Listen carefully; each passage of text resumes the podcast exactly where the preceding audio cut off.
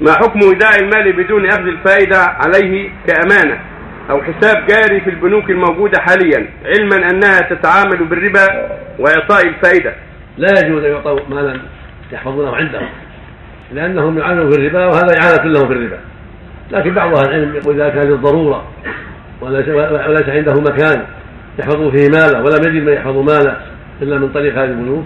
قد يجوز له للضروره من دون فائدة. ولكن يجتهد إن شاء الله وجد محل لماله ولم يعطه هذه البنوك التي تستعين بها على الربا والشر أما الفائده فلا